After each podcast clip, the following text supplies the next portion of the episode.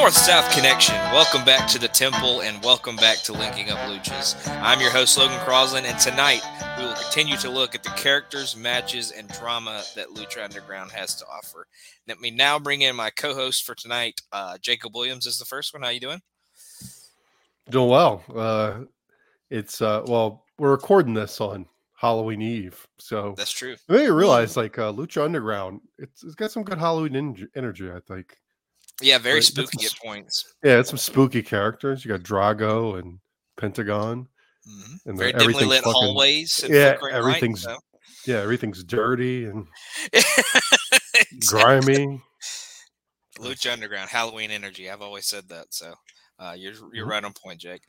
Jenny, you are also here. How you doing? I'm also here with Halloween energy. Yes. Jenny existing. Jenny, you are also here. Thanks, Logan. I got called Queen of the Universe and one of my recent intros. So just saying, not your best. Let's try to keep you humble. Sorry. We're all trying to keep you.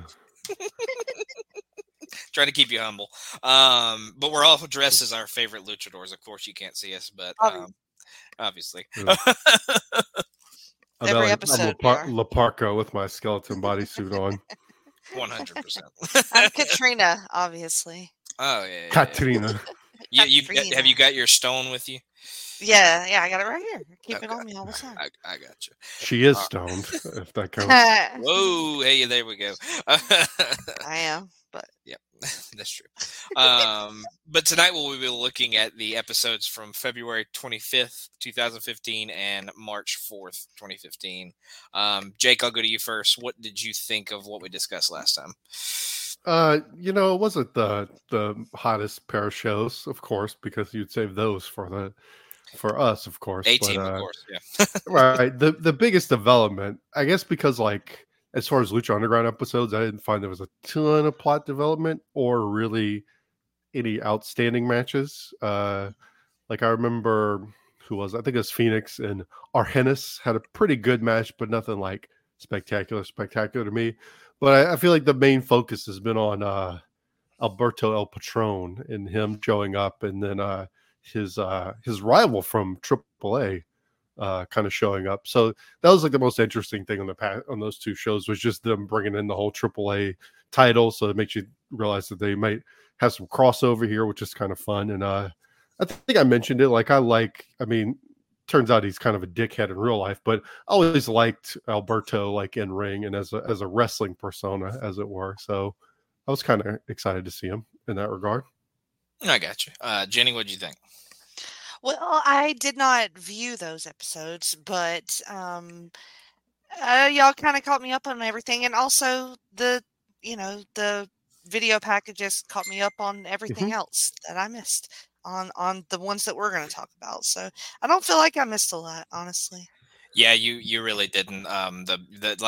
Jake kind of said that episode before what we're talking about tonight was probably one of the worst episodes that we've watched so far. And then the first one had some plot development, had more Pentagon breaking arms and stuff like that. But not much going on.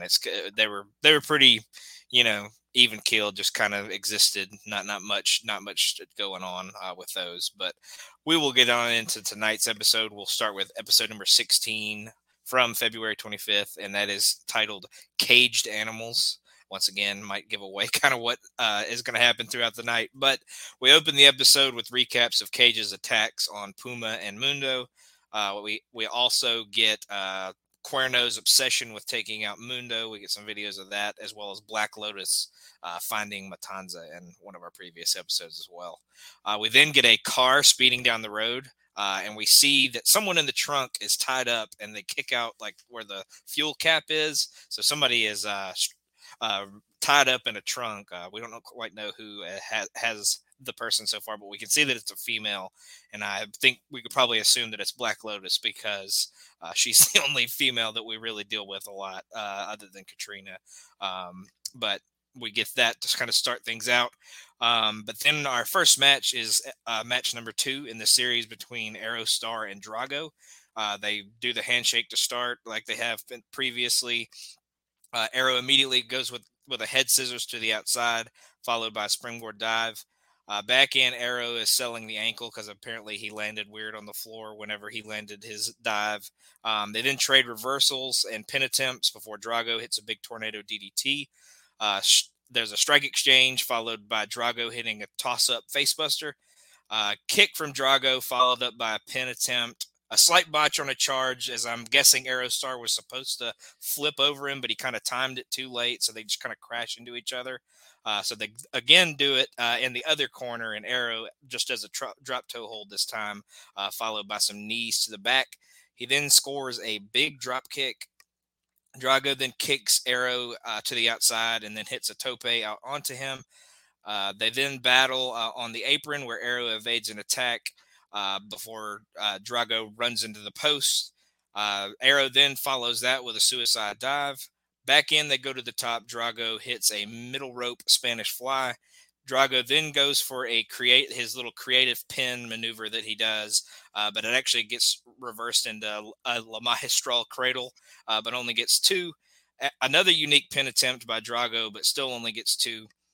Aero then gets Drago out onto the apron, hits a sunset powerbomb to the floor, brings him back in with a big springboard splash, and that gets him the win. And so the series is tied 1-1.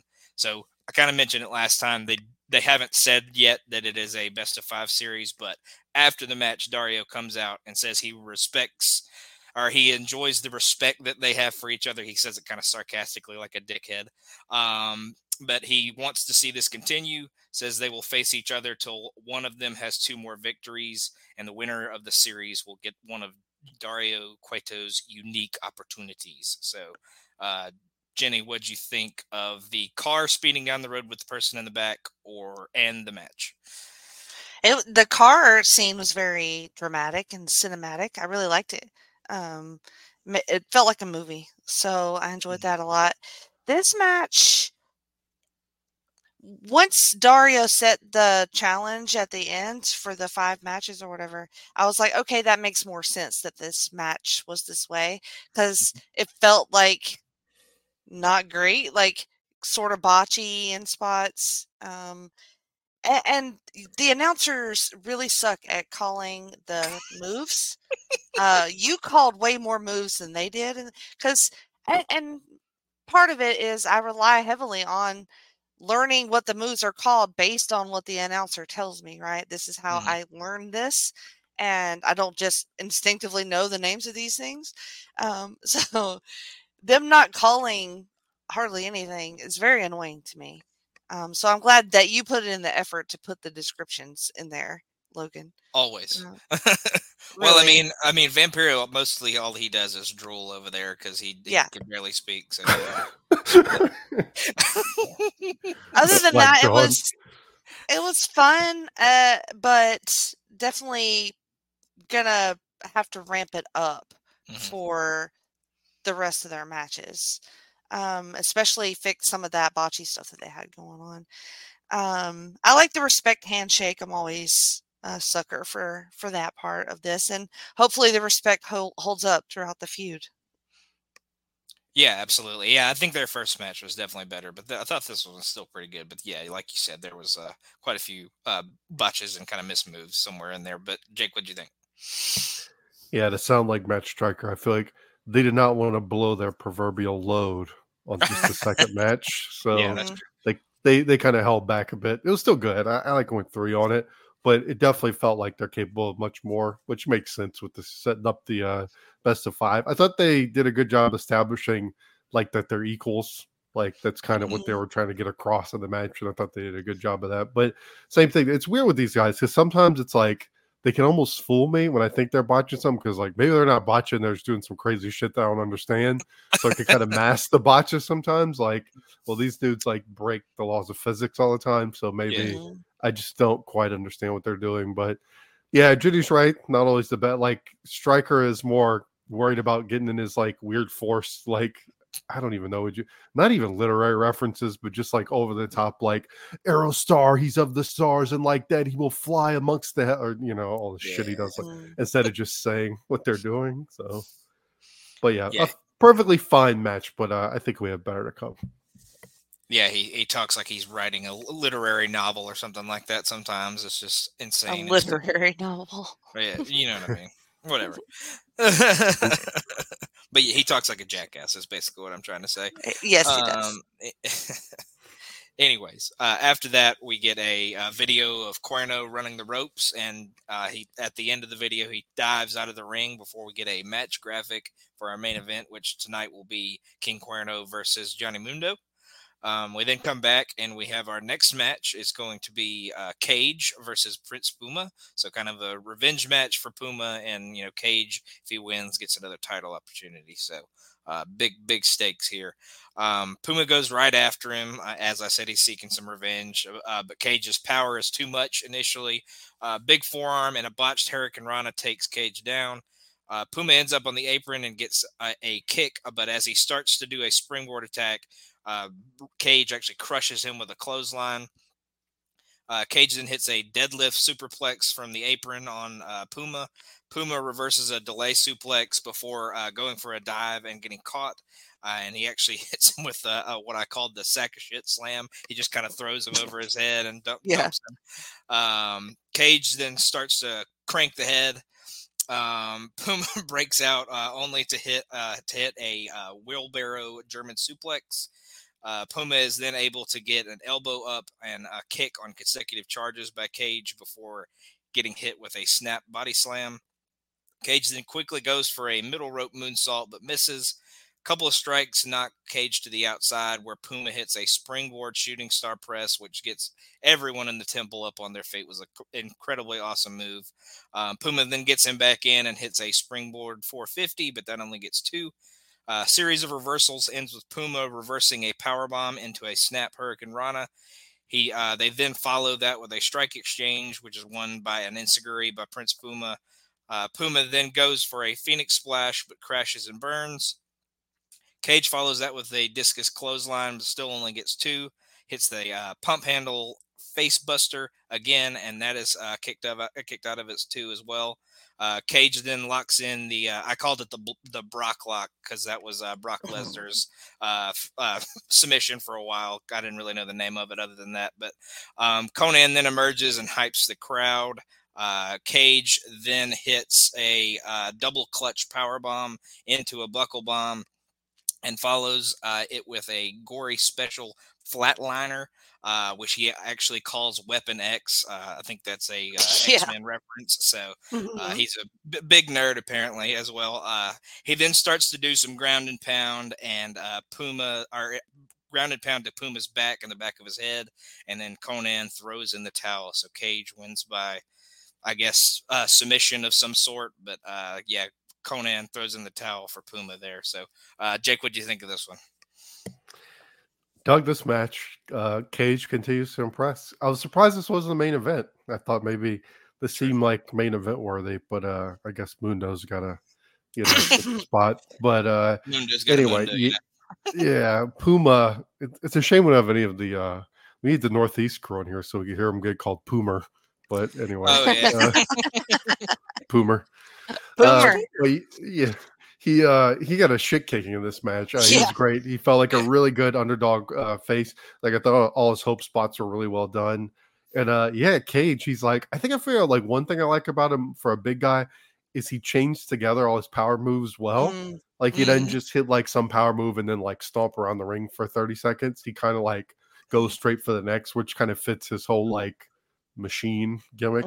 And his offense is so innovative. He does a lot of different stuff that not a lot of people do. So right, and so it works really good because he does come off as like a again, I'm so worried about sounding like Match Striker. He is like a machine if you think about it, the way he robotically, whatever. But and I like the ending with Konnan. Like, I mean, the throw in the towel thing is like whatever, but I like what it sets up because we've had all this like.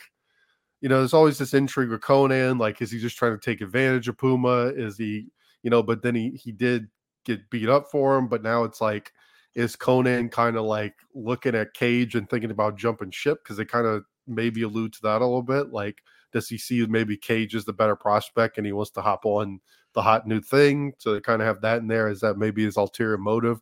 Like, because he basically is giving Cage a title shot by throwing the towel. So it seems kind of, but then it's like, maybe he really is. Like, there's like, I like that they don't make it obvious what Konnan's motives are. It's not like, it's so many times in wrestling, it's so black and white, like what Konnan's motivation is. So I like that it is, you know, I could see either way, and I would be, you know, it would make sense, which is cool. So I went 3.5 on the match. It's an awesome, like, big guy versus little guy match. I thought both guys looked very good in their respective roles. Yeah, absolutely. And yeah, the long game with Konnan is they're very good at it, like you said. Jenny, what do you think? Yeah, I mean, I agree with all of that. Even that sick clothesline, like right off the apron to start the match by Cage, and he just continued to dominate and toss Puma around. But boy, when Puma hits a fucking move, though, he fucking hits it, and it's incredible to watch him fly. He gets grounded a lot in this one. He doesn't. He gets a few of those great spots, but yeah, he gets worked over. I really like that curling spot where he literally just picks Puma up and like does an exercise with him. That was awesome. And that fucking Weapon X move is lethal looking. Like, holy shit. The snap he gets on it. I mean, he's such a big guy, but he moves like quick. He has the quickness that really fucking fucks Puma up in this match. I did 3.5 too. And I think the towel thing is lame. Like, yeah, I don't like it at all. I get it. I guess it makes sense story-wise, but I'd rather just Cage win the fucking match. Yeah, really fucking fucks Puma up is a great quote. Yeah. I enjoyed that. Really. I enjoyed that. Yeah, I didn't love the towel thing, but as we'll get into in our next little backstage segment, we'll figure out kind of maybe why he did that a little bit. But yeah, it was such a good match to that point that it does make the finish a little lame, but I can live with it at the same time. But yeah, great match, really good performance by both guys. So good stuff. But as I said, we come back from commercial. Konnan's kind of talking to Puma, says whether he sees it or not, Konnan just did him a favor, said war is all about the art of deception, and all they need to do is continue to execute their plan and play the long game, and they will always be successful. So some kind of method to his madness, but that whether that's a good explanation, I guess, is up to the person. But we get another backstage segment where Dario is in his office with Sexy Star. She says she's tired of all these men coming in to save her. She says she wants all three members of the crew on her own. Dario then says, what if he gives her Big Ryck? She says she doesn't want a partner, but Dario says she misunderstands. He's saying both of them want the crew so they can face each other for the right to be able to face all three of the crew alone. She says she likes this idea, and then we go back to commercial. So, Jenny, what'd you think of these little back-to-back segments? Yeah, Konnan with the, you know, just stick with the plan bullshit. I mean, I guess, man. Like, you're not the one getting your ass kicked in the ring. I mean, you did one time, but not typically.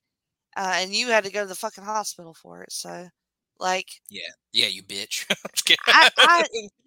I'm ready for Puma to be done with Konnan. Like, I'm whatever with this mentor bullshit. Like, he's not helping him. It doesn't seem to me. It seems very heel, and he's fucking him over, and I don't like it.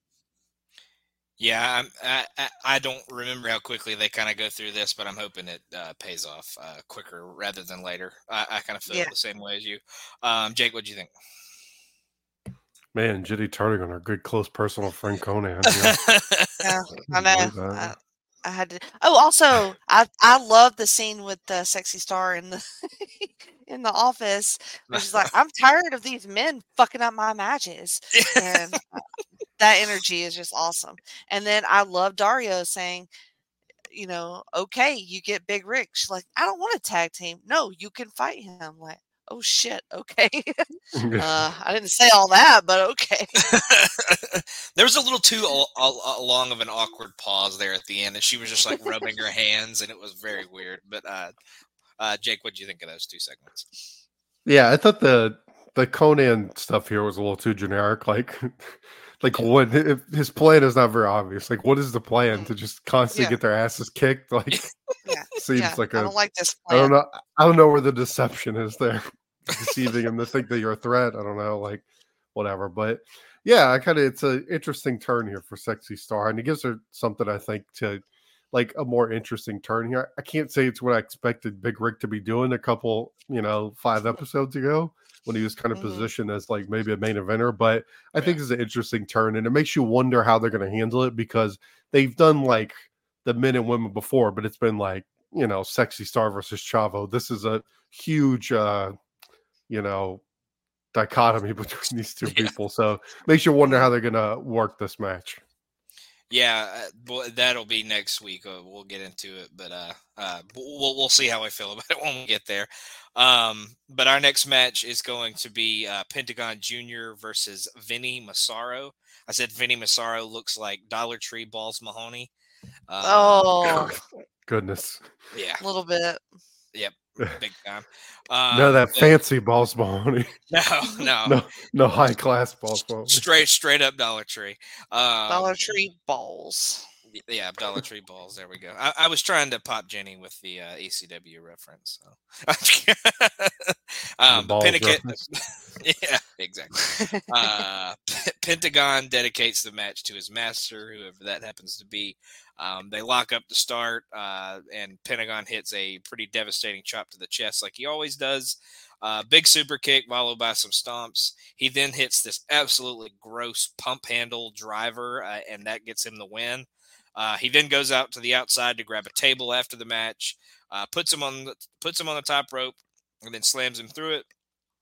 And then to add injury to insult, he follows that with snapping his arm like he has the previous 3 weeks. So, Jake, what'd you think of this Pentagon squash?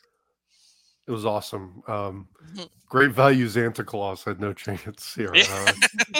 He squat. The driver was sick. I love that. I like that as another thing to kind of get over. And I just like this whole thing they've done with Pentagon because at first he was like good, but he seemed kind of like he fit in with Fénix and all. Just he had like a different like, oh, well, he's, he wears all black and stuff. But now they've like pushed where like, no, his character's like he's literally praying to some like demon or some shit. Like, I don't know. I dig it. I love the praying to his master thing. It's so, it makes you wonder like, who is the master? Is this like a real person? Is it like an entity? Like, you never know, like with Lucha Underground, where they're going to go. Cause you feel like anything is like them going supernatural would totally be like, not unexpected. So yeah, I love what they're doing with him. I like the way they're building him up.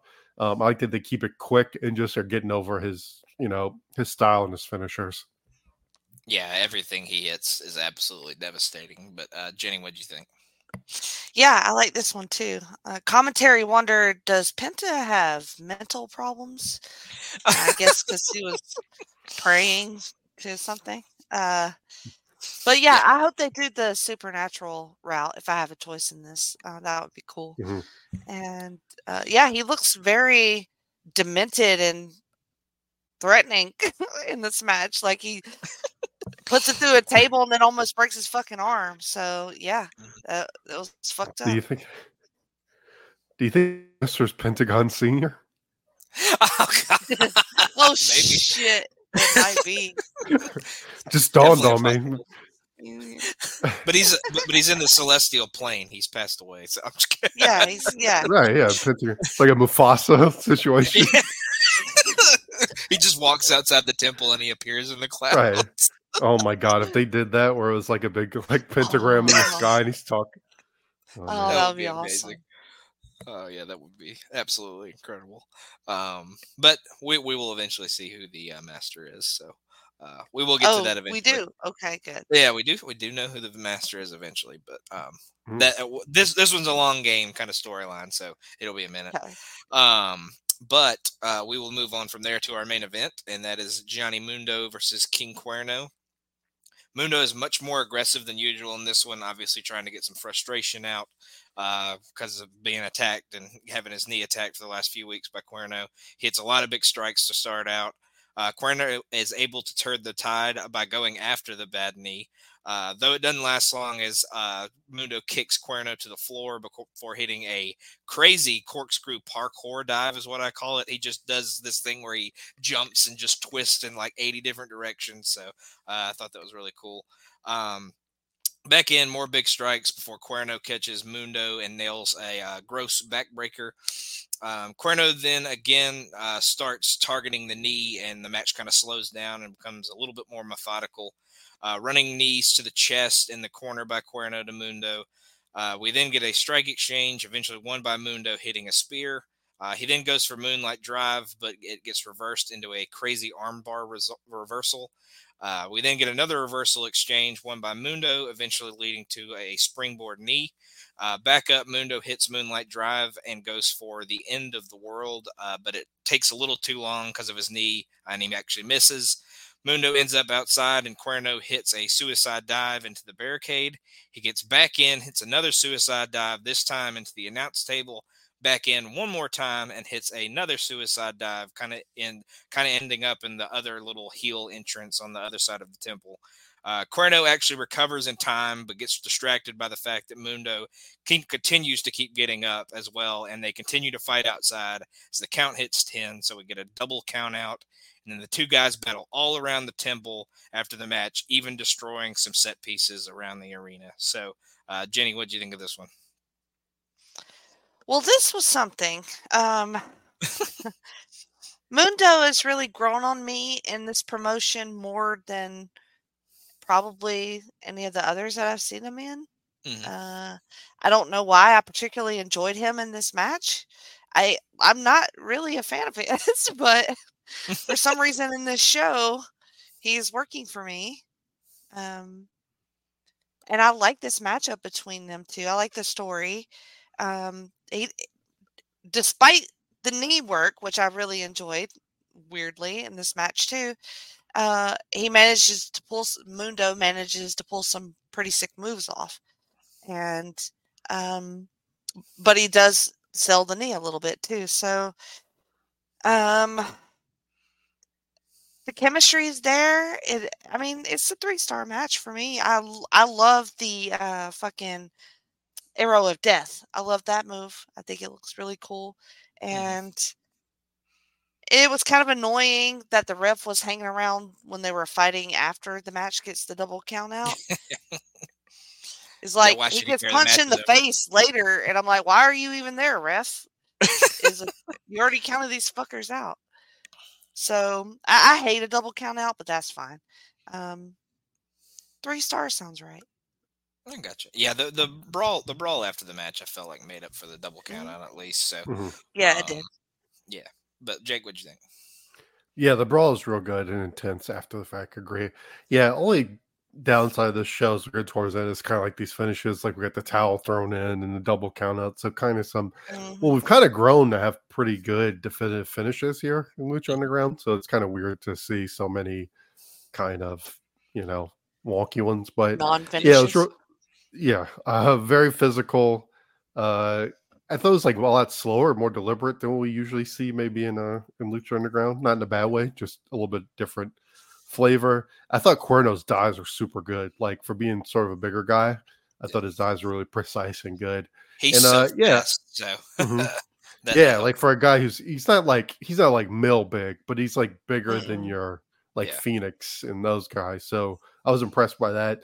And yeah, my thing was like, I feel like there's a disconnect on the, hey, take a shot. We're saying the commentary's bad, but there's just like a disconnect because the commentary, even when Mundo kind of stopped worrying about the knee, and it was just like, I don't know, whatever, it's adrenaline or whatever reason, they were still hammering a lot, like on commentary. Mm-hmm. So it's like a weird disconnect where they're still trying to say, oh man, he hammered his knee, and then he's like doing flips and landing on his feet and shit is kind of a little dissonant. Like it didn't really make a lot of sense, but yeah, I went 3-2 on the match. I thought it was pretty good, nothing great.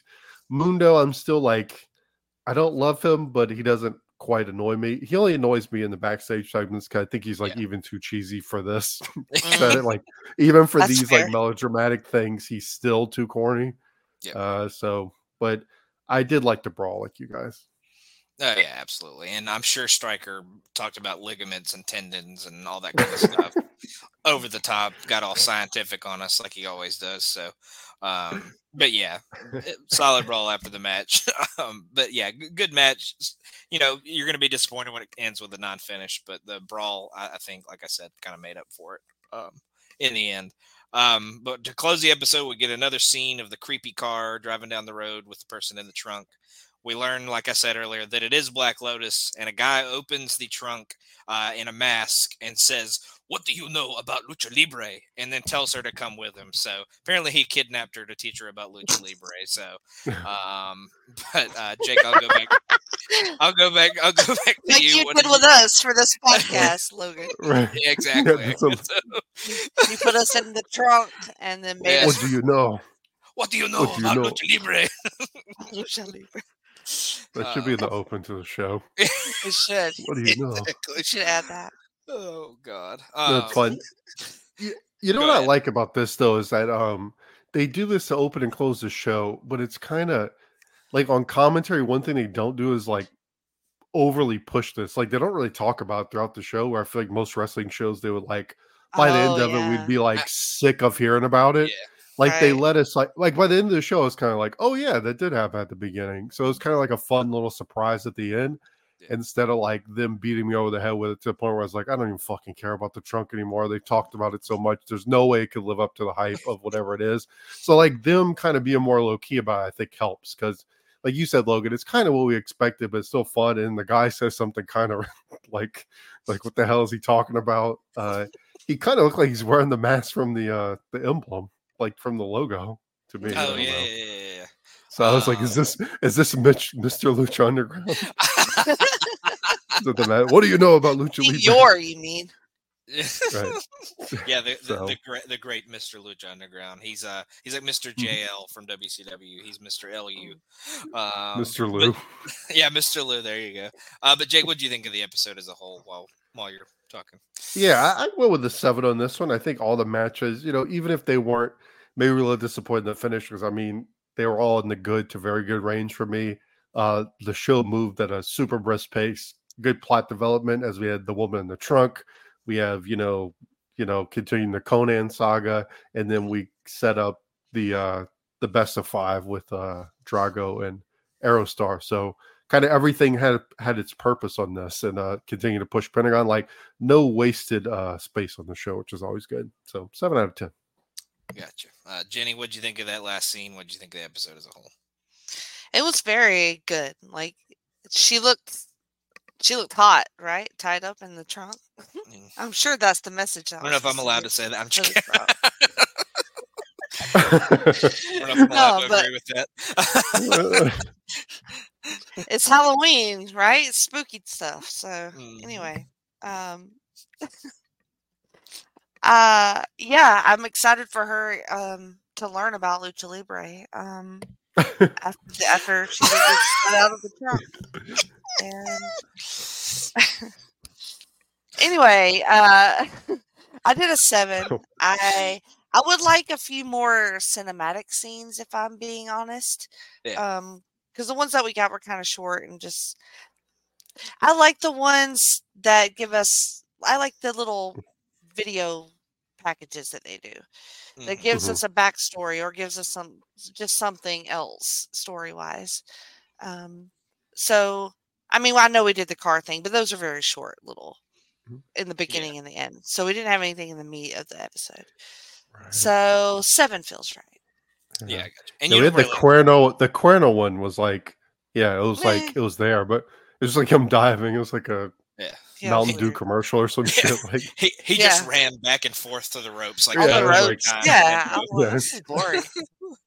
And you know, you don't really learn anything from the car stuff. I mean, obviously, a guy has kidnapped her, tied her up, asked her about Lucha Libre apparently, or what she knows about it. So, but you don't really learn who he is. You don't really know where he's going to take her or whatever like that. So, as much as that was cool and interesting, you don't really learn much from it at the same time. But yeah, this one was definitely lacking in the cinematic department for sure. I agree with that. But we'll move on from that and go to episode number 17. We opened the episode with highlights of Alberto El Patron's just showing up, his promo, all that kind of stuff. We get some highlights of the Katrina, Mil Muertes, Fénix love triangle.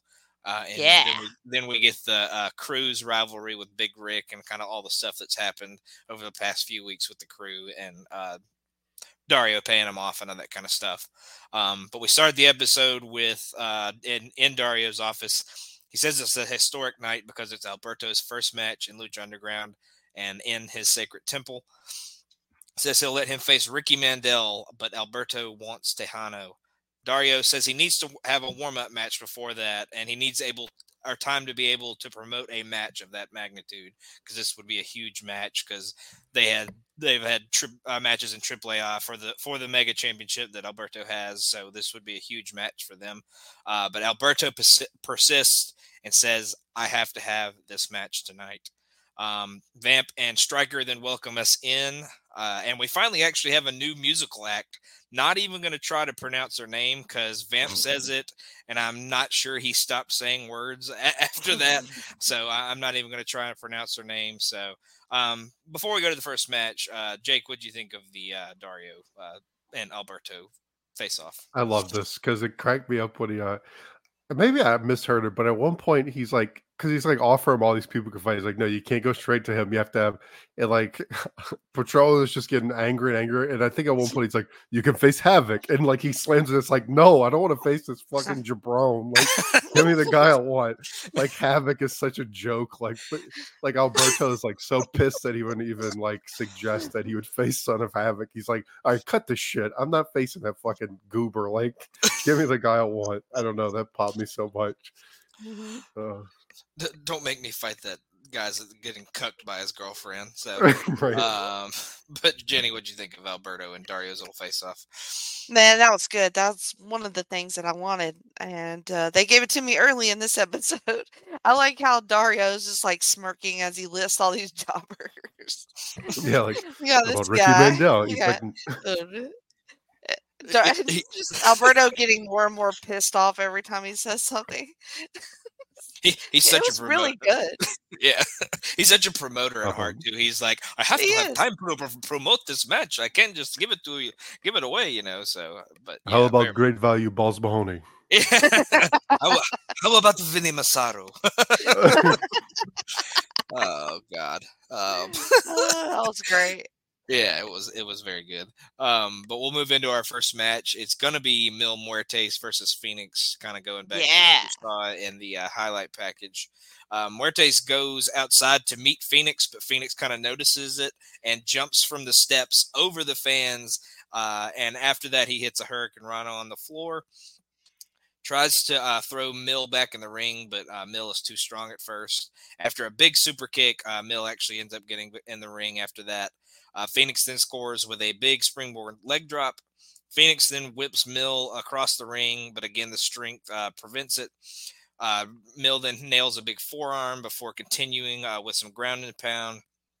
Gets Fénix back up and nails a DDT. More strikes by Mil before hitting an STO. Back up, another strike exchange ends with a big right hand from Mil. Katrina then emerges with the stone, which distracts Mil just a little bit, enough for Fénix to take back over and hit a big stomp to Mil's back.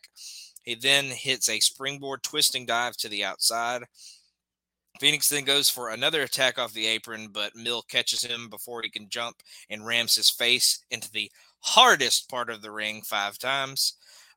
Mil then seems to be about to go for a dive of his own, but actually gets cut off by a cutter from Fénix. I would have been really interested to see Mil go flying. That would have been super interesting, as he may have killed Fénix on the landing.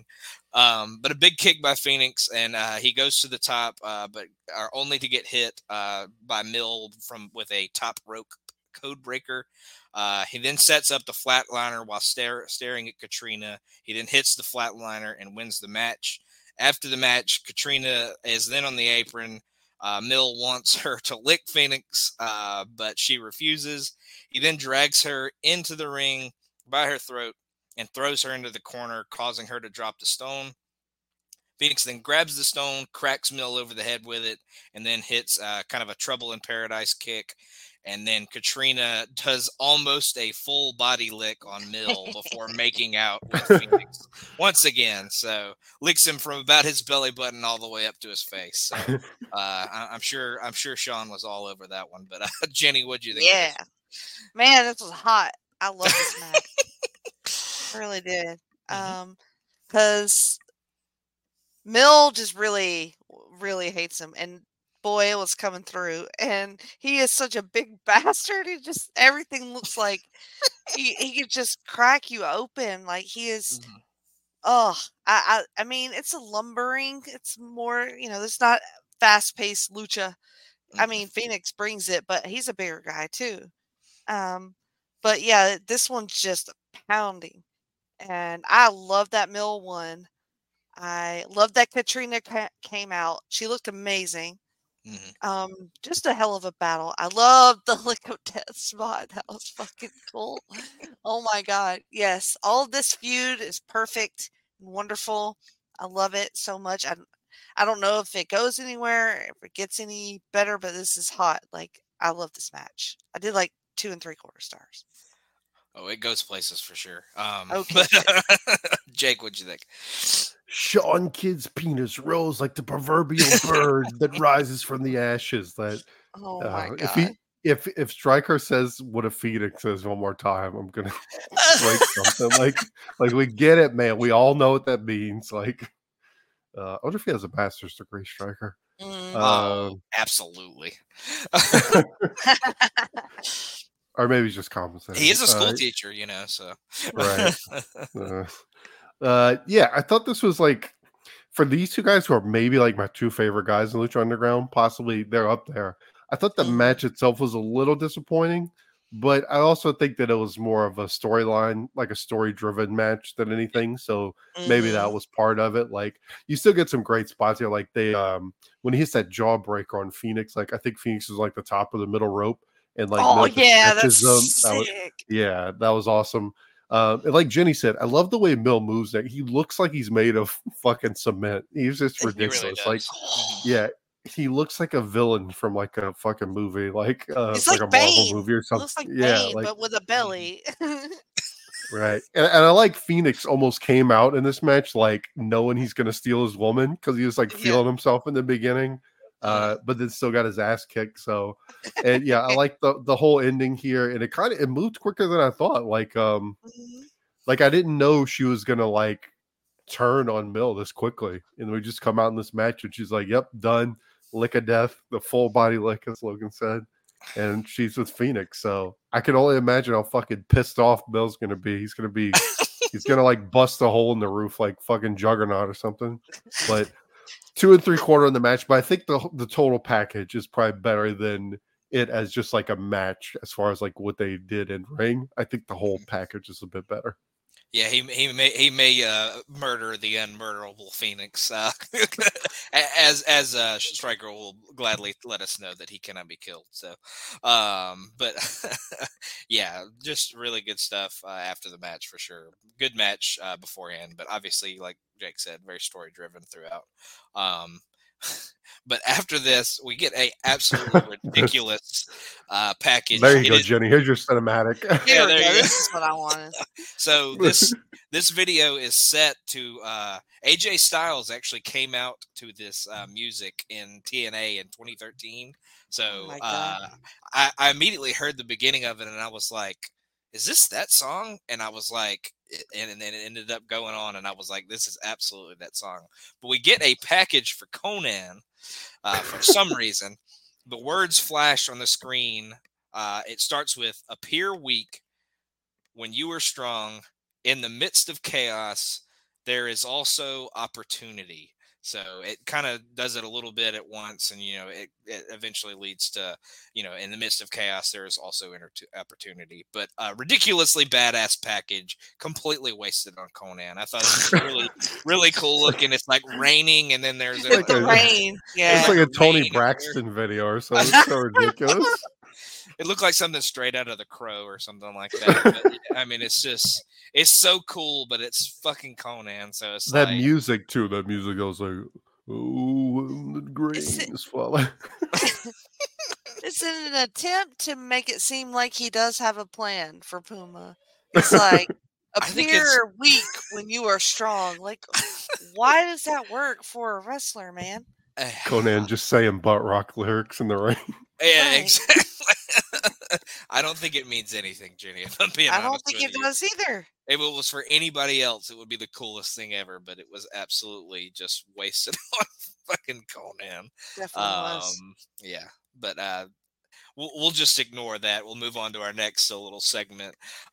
We go to Dario's office where Ivelisse is asking for a title shot after getting one single victory over Angelico. Dario says that's not sufficient enough for a title shot, and she only won due to interference. Says if she wants to prove herself, she can beat Angelico again without Havoc's help. He then says Havoc will be the referee, so that would be helping her the most way he could help, so I don't understand what his logic was there. But he tells Havoc to kind of call it down the middle, so he can't really cheat for her, I guess. So maybe he kind of cleans it up with that. He then says he hopes Havoc can control her in the ring like she does him out of the ring. We then get we get Puma training in the backstage, kicking one of the, you know, the boxing bags or whatever you call it. But Alberto comes in. Alberto then tells him he doesn't know what Konnan is saying to motivate him, but he needs to man up and use all this aggression when he's in the ring with Cage in their title match. He then says he needs to continue to listen to his master because if he survives Cage, Alberto will be coming for him. So, Jenny, what did you think of Dario talking to Ivelisse and Puma talking to Alberto? Dario with Ivelisse was just like one of those, what the fuck are you doing in my office moment? Like, is this what a promoter does? Just sit in his office and just have wrestlers come in all day to demand things? Like, is that what they do? I guess so. I don't know. It just seems like that's what he does all the time. Mm. And, yeah, that little clown show when Ivelisse led Son of Havoc out by the beard, that was a really nice touch. Mm. And then when Dario said, "Close the door," when they were on the way out, was great too. Alberto with Puma, whatever, man, fuck all the way off. I don't need it. He's like coming in there talking, you know, I'm the champion of everything and I'll come after you eventually, blah, blah. Well, okay, whatever, old man. Like, I don't know. I'm not down with Alberto quite yet. I got you. Jake, what do you think? Yeah, Puma being mute is starting to get a little like... It's annoying. They need to either get like one of their like things to say like why he doesn't speak like... or something, because it's getting like absurd. Like, why wouldn't he speak here? Like, it's starting to look like he's slow. I'm right. You know what I mean? Because like they've never said why he can't, and there's been like they always make it seem like, well, he doesn't get a chance to talk because Konnan. But if Conan's not with him, like, why wouldn't he just speak? So, the Ivelisse thing was just kind of them. It makes me think of somebody who's like a lucha novice, that this is a novice or whatever. How you say the word? Whatever it is. Novice? A novice. Sorry. No, you're good. I'll have a Coke with novice. I think I was looking at Ivelisse and it would look like I don't know. Your brain just quit. Anyway, master's degree. Yeah. But it makes me think that the love triangle must be like a common trope and stuff because we already, in a matter of like 10 minutes, we have two happening. I got you. Yeah. Sorry, I'm having a stroke right now. No, you're good. Yeah, I think it's a big thing to borrow from telenovela and that kind of stuff. So I think it's a. It's a big thing, and it's going to continue to be a big thing throughout this. So, but we will move on to our next match. That is going to be Sexy Star versus Big Ryck.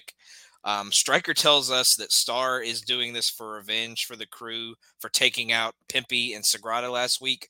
Stryker then says he something about Snapchatting Pimpy. And I'll just leave it at that. That was something that was said. Ryck then starts the match by telling Sexy to lay down and is no selling her punches. She then starts kicking his knee, which seems to have some effect, and then she hits him with a drop kick. She then tries to whip him into the corner, but obviously his power is too much. She then uses her evasiveness to dodge a charge and hit a crossbody. She then kind of rolls out to reassess her strategy, kind of figure out what she's going to do next. Comes back in with a big slap, and he then she turns to run, and he grabs her hair, takes her up like he's gonna hit the Uranagi on her, but he doesn't want. He seems to not want to hurt her, and just kind of sets her down and uses his great strength to press her shoulders to the mat and get the win. The crew then emerge and take it to Big Ryck, but Ryck is eventually able to regain his strength and fend them all off. So, Jake, what'd you think of this one? Yeah, it was like, I don't mind the arc they're doing with Ryck. I guess they're kind of turning face a little bit here. Mm-hmm. But I thought for like the general idea of like the intergender wrestling in Lucha Underground, this was kind of confusing. Because like I feel like if Sexy Star were like a equal like disadvantaged man in this situation, it would not go like this. Mm-hmm. And so like it's a weird like them backtracking a bit where they're like, well, the women can fight the men, but only if they're like kind of equal size. You know, like if Fénix or one of these smaller guys or whoever, like Drago is against Big Ryck, I mean, he would definitely have a size advantage, but it wouldn't be like he could just hold him down like a child or something, you know? So it was a bit weird in that, like, in the universe they've established to have this match go that way. And I kind of get what they're going for, because it's like Ryck trying to be, like, not an asshole kind of thing. Yeah. So I got what they were going for, but it's just weird in the way this... Like, I didn't rate it. I didn't know how to rate this, because it felt more just like a storyline sort of thing. Yeah. So I don't mind him turning face. It was just... I don't know. It was weird having a man just hold the woman down for the pin.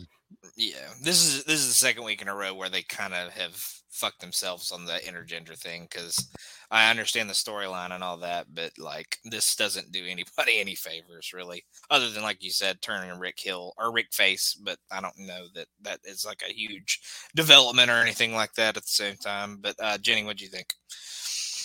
Yeah, I think he was pretty much already a face with the whole, I mask or whatever. What's it called? Why are we having trouble with words? Patch. Okay. There you go. But what do you know about vocabulary? Fuck this match. It sets back like. As much as I was impressed with Dario setting the match, going, wow, okay, really? I wasn't expecting to see the most gentle match I've ever seen. Like, he picks her up and is like, oh, baby, and, like, puts her to bed and then holds her shoulders down. Like, that makes her look dumb. It makes all women look dumb. I took it very personally, and I hated this match. Mm-hmm. I think you would have really hated Ivelisse and Angelico from the previous week, because it was worse, and they were, you know, of more like size, I guess. I mean, Angelico's super tall, but like he's scrawny. Not, yeah, he's scrawny. He's not like a brute like Ryck is. So it was that one. Was right, if it's gonna be like that, like don't do it. It's not worth it. Yeah, for sure. Yeah, I was just saying, if you're not gonna present them equally, then like. I mean, you can give the guy the advantage, I guess, but like, don't make it so obvious that she like can't do anything. It's so it's just dumb. It doesn't help anybody. It doesn't help Ryck at all, and it obviously makes her look weak and scrawny and just all the stuff that's not very good. So, that's 2 weeks in a row now. I hope that they can buck the trend going forward, but. Yeah, also, Jenny, we need to keep a running track of Jenny's descriptions, because it's another good one. Because last time we had a sassy match, was it? And then and this one was a gentle match, which I enjoyed. It was quite gentle. Very gentle. Very gentle. Yeah, like I don't. No, I'm with you. It's dumb. Mm-hmm. Yeah, very dumb. You are correct. But we'll move on from there to our main event. It is Alberto El Patron versus Texano. Before the match, we get to know Alberto a little bit more. This package is basically the promo he cut when he had his open mic night promo, kind of where he came from, who his dad is, who his uncle is, that he came to America to kind of establish his name, and those that he thought were behind him ended up stabbing him in the back. Kind of another pot shot towards WWE. But he's asked why he came to Lucha Underground. He says he wants to dominate in America, but on his own terms this time. He also wants to prove that he is the greatest luchador in the world. So a little bit of a package there for Alberto, kind of getting us to know him a little bit better, but he doesn't really say much new. Alberto wrestling in a shirt automatically makes him 10 times. Yeah, what the fuck? I was very confused by that. I don't know if he wasn't in shape enough to. I don't know. Yeah, I don't even know. But they lock up early, leads to some good chain wrestling. Texano scores with a boot to the face and continues to stomp him on the ground. Gets him up and hits him with a big strike and a back suplex. Alberto scores with a reversal Hurricane Rana and follows it with a kick in the corner. He then corner mount punches him, followed by a drop kick to the back and head. Alberto then dumps Texano to the outside, and Alberto hits a suicide dive. Texano reverses a whip into the barricade and then DDTs Alberto on the floor. Also rams his head into the ring post. Back in the ring, we get a reversal exchange won by Texano hitting a midair drop kick. Texano then works the arm with an armbar and continues working it on the post. Alberto cuts off a top rope attack and hits a superplex. Back up, another strike exchange won by Alberto with two big clotheslines and a tilt-a-whirl backbreaker. He then hits him with a backstabber. Alberto then follows that with a super kick, but misses, and Texano catches him with a spinebuster. Texano then puts Alberto on the top rope and pounds him with strikes and a big kick. He then takes the corner pad off to distract the ref so he can pound Alberto with the bull rope. The ref then comes back, so Texano obviously throws the bull rope down. He then hits him with some big chops and goes for a superplex of his own, but Alberto beats him off and nails hanging double foot stomp. Alberto then goes for the cross arm breaker, but it gets reversed, and Texano hits a power bomb, but only gets two. Alberto then – I put Albert in my notes, so that almost fucked me up there. Alberto then hits the double knee arm breaker and a super kick, only gets two on that as well. Texano then gets desperate, goes for the bull rope, tries to use it, but gets cut off with a tornado DDT. Alberto then sees the bull rope and uses it to whip Texano, and unfortunately that draws the DQ. But Alberto was out for redemption and revenge, so he got exactly what he wanted, but he does not win the match. So, Jenny, what did you think of this one?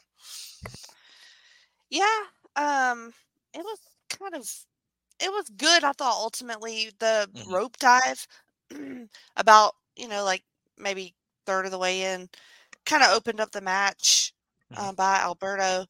He has good offense, some decent quickness. I do not enjoy his ring attire. It looks like he has diarrhea splattered all over his ass. It's supposed to be some cool gold emblem or something. I don't know, but it looks terrible. And that t-shirt, please, God. So bad. You come in here talking shit and wearing a t-shirt in your match? No, thank you. But it's a good pairing. They have history apparently, that shows in the match, and I like the big superplex that Alberto got in. Texano, I thought, just was kind of vanilla. This is the Alberto show, really. I did 3.25. Gotcha. Jake, what'd you think? Yeah, it's weird because he takes it off like 3/4 of the way through. Yeah, it's like. Yes, yeah, just take it off at the beginning. Yeah, I guess compared to some of these guys who are shredded, he looked a little doughy, but he didn't look horrifically. No, he was not any more than he usually does. He was never a body guy. Yeah, I don't get it. It's not like everybody in Lucha Underground is with Pimpinela coming out and it's like he's. It's not like everybody here is And Mills protruding gun or right, yes, right. So I don't know. I don't know what his hang up was, but yeah, I enjoyed this match though. It's kind of I don't know how to say it, more of a, I don't want to say traditional because for this, not traditional lucha, but I guess for me, what I think of is an NWA style match or something is a lot more mat based and stuff. Right. But it was still pretty fluid. Like, I like the way they work together. I like Alberto, like how he can kind of do like the bat based stuff, but he can work in a good high spot every now and then. And yeah, they were pretty good chemistry together. And I kind of would have liked him see him just pick up the win because they're trying to establish him as strong. But I thought they did okay, like getting over that he can be like kind of ruthless and like aggressive, even though he's a, you know, a fancy boy with his fast cars or whatever, pretty boy who doesn't want to take his shirt off. But yeah, so I'm with Jenny. I'm probably at like a 3 on it, pretty close. So very good match, but I agree. I keep wanting to do like a Texano, like instead of calling him by, I'm actually supposed to pronounce it, but yeah, he also didn't say he was fine, but like he didn't really stand out. Like clearly, they're like he's just in here, I think, for a few matches with Alberto El Patron, and then he's probably going to be out, I'd imagine, but we'll see. Yeah, I gotcha. Yeah, yeah, he does come across as very vanilla.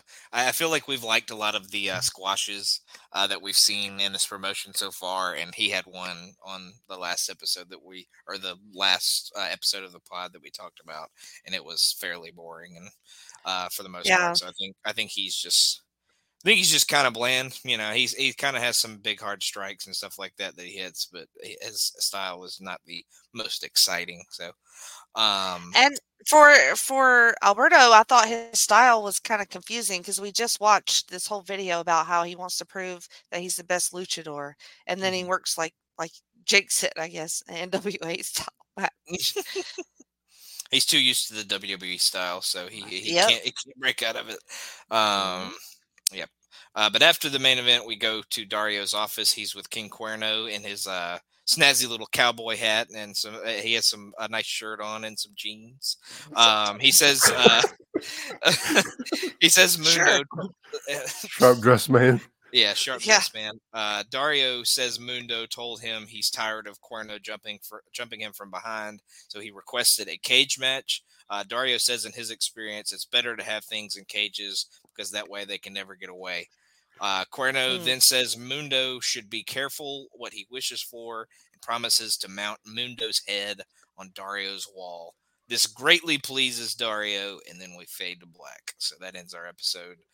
So, Jenny, what do you think of this little conversation, and what do you think of this whole episode? Well, the cowboy getup was fucking hilarious. It's, like, it's really hard. Really hard. With the mask on too, so. With the mask. The mask really set it off. So hard to take this man seriously when he's looking like that. I mean, it was so funny to me. But then he wants a gauge match. I'm like, okay, yeah, sure. Let's do that.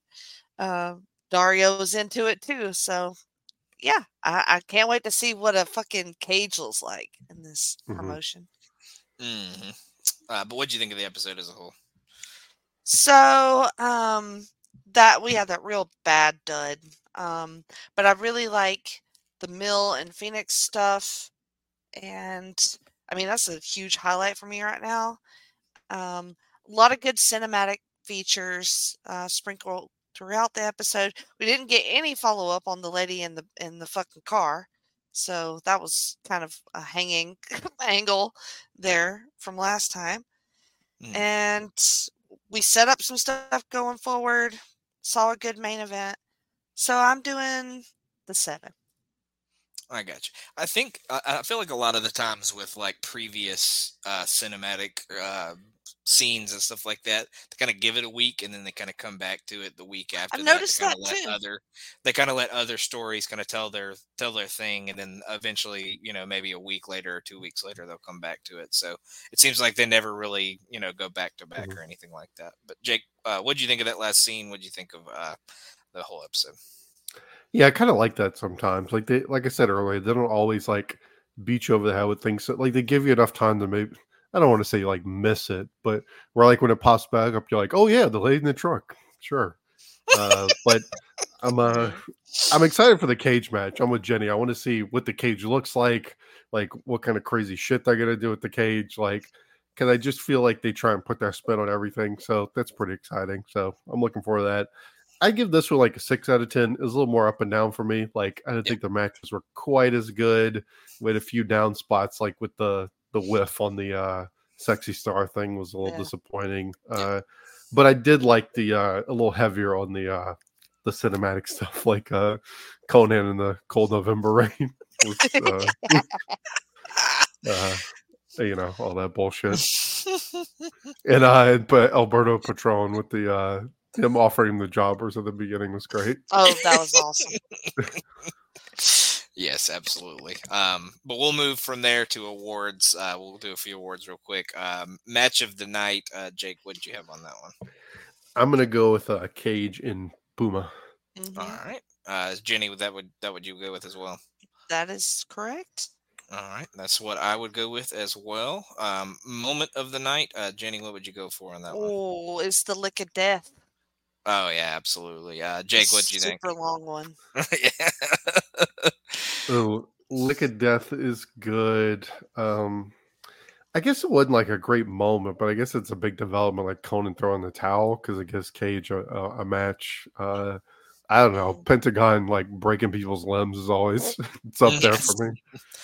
Yeah, I feel like that could win every time for sure. Right. Yeah, I'm gonna go with Jenny on the lick of death. That was she seemingly is turning on Mill, so that's a big, big thing.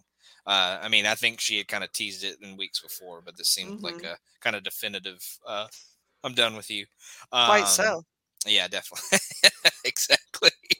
But favorite cinematic scene, Jenny, what would you go with on that one? Oh man, I really like the car scene, but overall, I gotta go with the jobber listing. Yes. Dario. Yes. This is too funny. Yeah. Jake, that what you go with? Yeah, I have to go with that. How about I give you Havoc? He's like, yeah, you're fucking mine. Man, fuck Havoc. I think that's what eventually causes him to throw all the shit off the desk. Yeah, that's what happens. Oh, man. Yeah, that was pretty fucking good. So I agree with that one. Jake, who are your top three this week, and who would be your MVP? MVP, I'm going to go with, despite all my rage, I am still just a Brian Cage. Definitely him. I'm going to go with Alberto El Patron just because of how much he was featured. I thought he was pretty good for how much he was featured. And then I think I'm going to go, man, it's hard to pick between Fénix and Mill. Oh, man, there's a lot of good people on this one. Fénix and Mill. Puma's good. I think I'm going to go Fénix just because he ended up with the stone. How about that? Yeah, and the kid and the makeout. So there's that. Yeah. But Jenny, who would be your top three, and then your MVP? My top three: Mill, Fénix, and Katrina. Oh wow! The love triangle. MVP is Mill. Gotcha. I would go with Cage, Penta, and I would give Mill the edge because he won the match. He may have gotten taken out afterwards, but he's getting the edge, all right. Oh yeah, he's gonna be edging. But I'm gonna go with Jake and go with Cage as my MVP. So he definitely really impressed in that match with Puma. So a lot of good things coming out of this episode, but we will move on to plugs. Jake, what you got? Logan, you and I, along with the rest of the guys, do a Highway to the Impact Zone. I play the role of the novice on there. The novice. Learning about TNA. Ruthlessly Aggressive Podcast just covered Bad Blood 2003. So if you're a big fan of the song Headstrong, listen to that. Show's kind of mediocre, but whatever. We have a Halloween-themed episode of YouTube Roulette where we watch terrible matches for Night of the Living Duds. So still technically a little bit in the spooky season. Maybe when this drops, post-spooky season, if you have a little still wanted to be Halloween. So yeah, we kind of recorded it a little too early for it to be technically spooky season, but it was still in October. So it worked. Prematurely spooked, yes. Our Thanksgiving episode where we watch fat sloppy pigs roll around is I'm just playing. Jenny, what you got? Fat sloppy pigs. All right. Lou Albano, you fat sloppy pig. Speaking of the spooky season, the last episode of Freakout Drive-In dropped last week, so all 4 episodes are available. You can listen to those. And also in the spooky realm, I did an episode of A La Carte with Keithy right here on North South Connection. And we talked our top 10 horror villains list, and we did some spooky Mad Libs. And then I booked a horror movie. So it's pretty fun. Listen to that one. And my regular wrestling's ECW, going through the history of the Extreme. It's called the Extreme Three-Way Dance. So listen to that for sure. And you can follow me on Twitter still at Jenny Position if you want to. Always a good time had on A La Carte. But yeah, listen to all that stuff from these two. They do great pods. Jake does a bunch with me, so they're obviously great because we're both on them. But obviously, yeah, obviously. But just a couple other things. I do Talking Docs with Jenny and Roger. We just did My Octopus Teacher on that, so that should be coming out fairly soon. And then I just did my last episode of Chicken Salad for now. We did a Halloween Havoc 1995. So we got to talk about monster trucks. We got to talk about the giant resurrecting from the dead. We got to talk about Yetis humping people. Nice. It was just a ton of fun at all around. But I'm going to take a step back from that one for a little bit just due to some scheduling stuff. But love that pod. Always have been a fan of being on it. But I'm just going to step back for now. Maybe make some guest appearances on there in the future. But listen to everything on North South Connection, Place to Be Radio Nation Wrestling, and Pop Feeds. Everybody's doing great stuff right now. But thank you for listening to us as always, and we will see you next time we enter the temple. Whoa.